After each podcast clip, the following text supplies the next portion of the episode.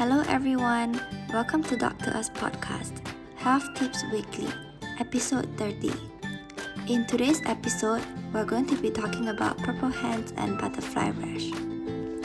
Hmm, purple hands and butterfly rash, what do they mean?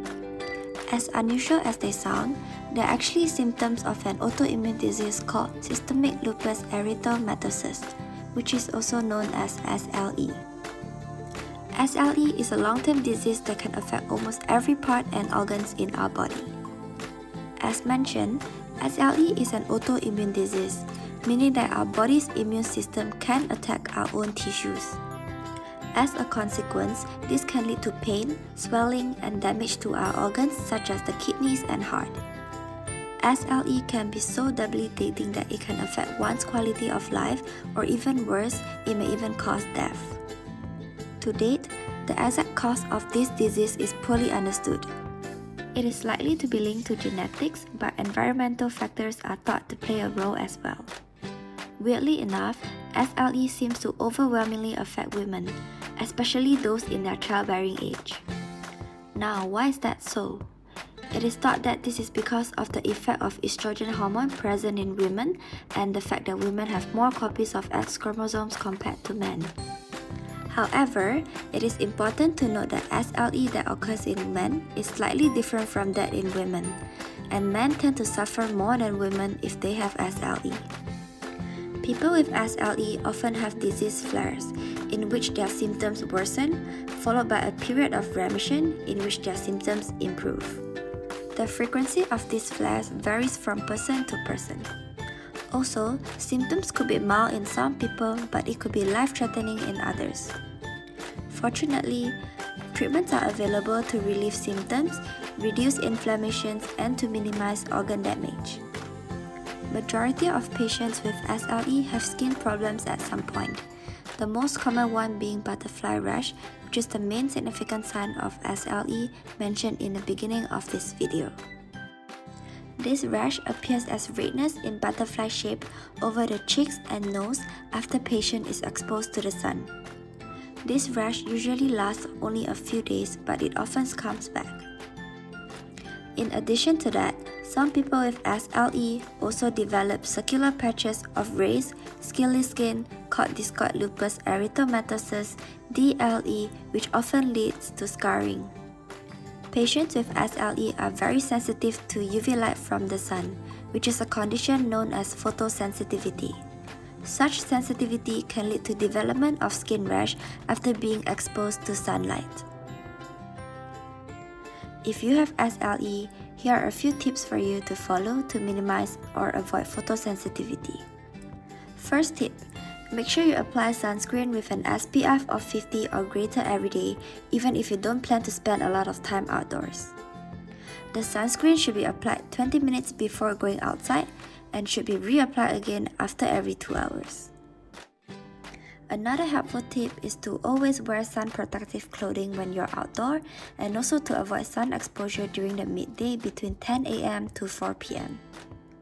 Last but not least, make sure to avoid medications that could make photosensitivity worse. Examples of these medications are NSAIDs, painkillers, metformin, hydrochlorothiazide, and amiodarone. However, you should not stop taking these medications without consulting your doctor first. If you are worried that the medications may worsen your SLE, speak to a doctor or a pharmacist.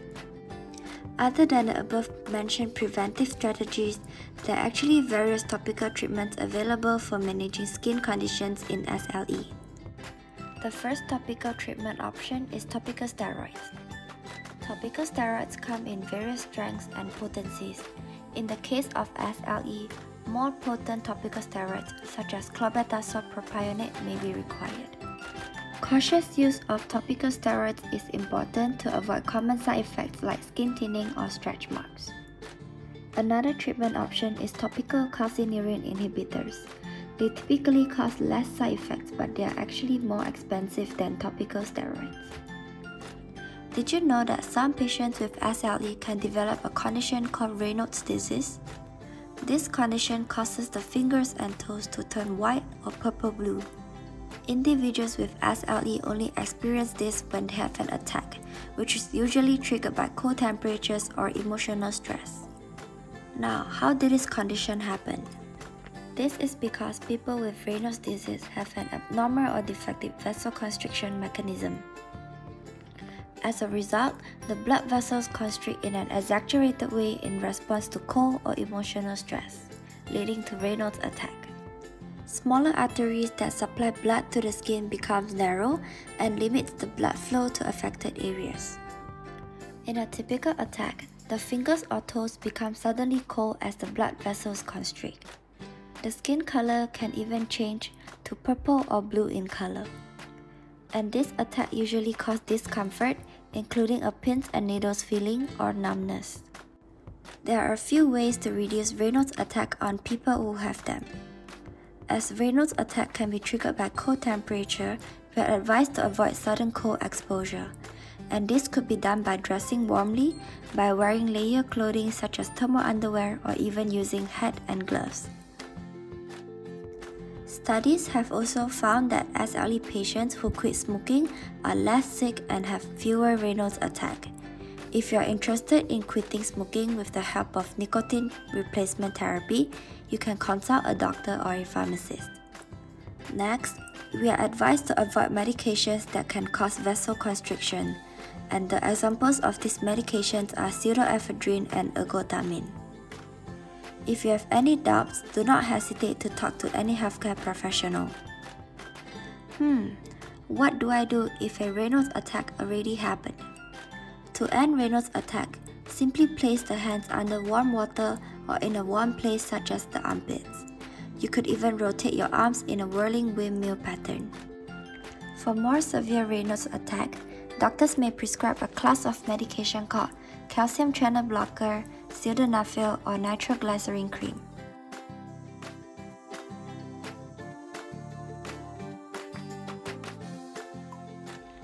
So, it has come to the end of this week's episode. If you have any questions related to steroids, you can always consult our professional doctors and healthcare professional on DOC2US. And feel free to download DOC2US app on Apple App Store, Google Play Store, and Huawei App Gallery. Take care, and we'll talk to you in the next episode.